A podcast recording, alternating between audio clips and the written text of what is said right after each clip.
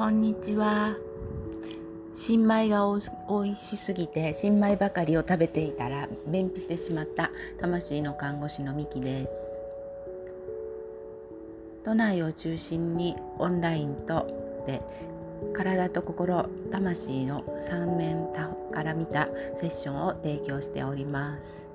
えーと昨日の便秘の話の続きになりますけれども昨日はまず便秘を解消するためには排泄するための時間を朝に確保しましょうっていうお話だったと思います。ではでなぜ朝がいいかっていうことをお話します。人の体って一日の中で自律神経やホルモンというものでコントロールされていて、まあ、バイオリズムの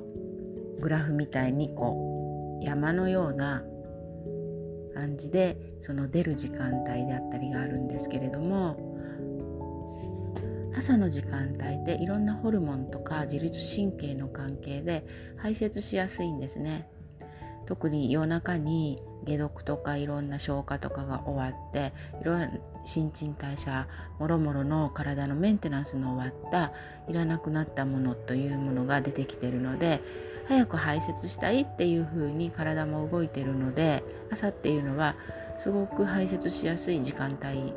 なんですね。で一番その体のリズムの整ってる方っていうのは朝起きて目が覚めたら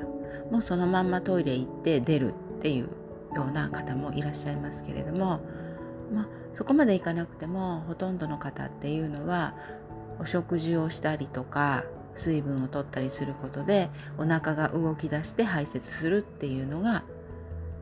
理想の状態なんですね。それがやはり大人になって我慢する後回しにするつまり時間がないからっていうことですよね。時間がないから我慢する後回しにするいろんなことで後回しになっていったことで便秘になり出にくくなったっていうのがほとんどの理由かと思います。それ以外にも食生活やいろいろあるんですけども基本的には朝に出すっていう意識の確保っていうのがまず第一大事っていうことなんですね。そのために朝にお通じを出すためにまず便秘の方は15分お時間をとってトイレで座る習慣をつける。出る出ないかかわらずトイレで15分座る習慣を作られるといいのかなっていうふうには思います。ただね子育てしてて小さいお子さんがいたりとかいろんなことで朝っていうのは難しいのは重々承知してるんですけれどもやはり便秘って思ってる以上にいろんなことへの影響をかけるんですね。その特にホルモン系の病気？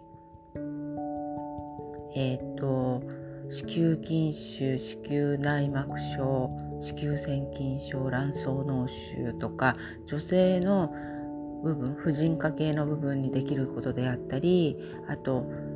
乳がんとかの甲状腺の甲状腺や乳がんとかのホルモン系の病気っていうのがに悪影響を及ぼしたりとそういう病気になりやすいっていうのがあるんですね。便秘の便って腸の中に長く滞在していると一度毒として体の中から排泄される予定で便になってしまったものが再吸収されるっていうことが起こるんですね。えっと例えば女性ホルモンのエストロゲンっていうものがもう使わなくなったからということで肝臓で処理をされてお通じとして出ていくわけですがその処理をされた状態っていうのが体にとってはよろしくないいわゆる毒に近い状態なんですね。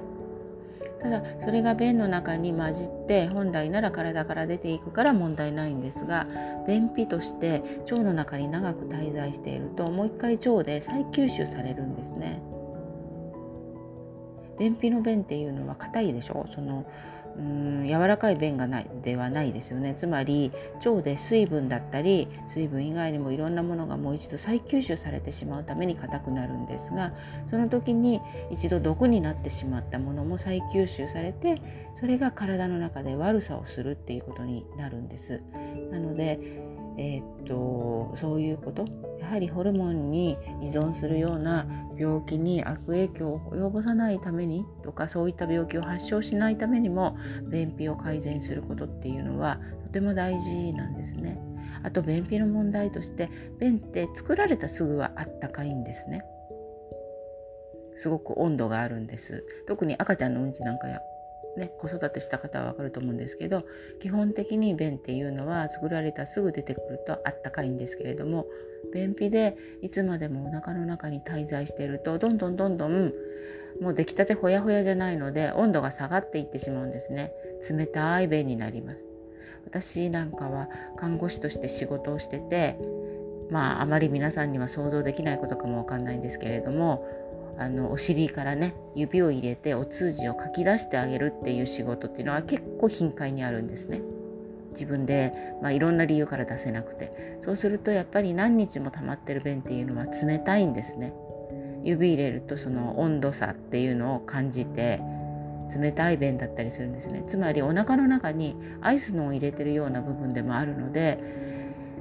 冷え性の方だったりやっぱり冷えが問題となって生理痛だったり腰痛だったりっていう痛みに関係するものっていうのは結構冷えと連動しててやはりお腹に冷たいものを入れてるっていうことは体が冷えやすいっていうことですよね。そうするとやっぱり腰痛だったり生理痛だったり下半身へ行く血液が冷えてしまうのでやっぱり膝だったりっていうのが痛みやすくなるので本当に便秘っていろんなところであのよろしくないことを実はしてるんですね直接的には感じなくてもあります。まあ、便秘で死ぬことはないだろうと思う方もいるかもわかりませんけど便秘で死ぬ方もいらっしゃいます。稀に便秘で亡くなる方もいますしお腹の中に便が溜まりすぎて緊急手術っていうこともあったりします。特にえーと、お腹の中にがんとか何か腫瘍とかがある方とか腸の手術をした方っていうのはそういったことになりやすいっていうこともありますので便秘を改善することっていうのはやはり体調をよく過ごしていくために真っ先に取り組んでいただきたいことかなっていうふうに思います。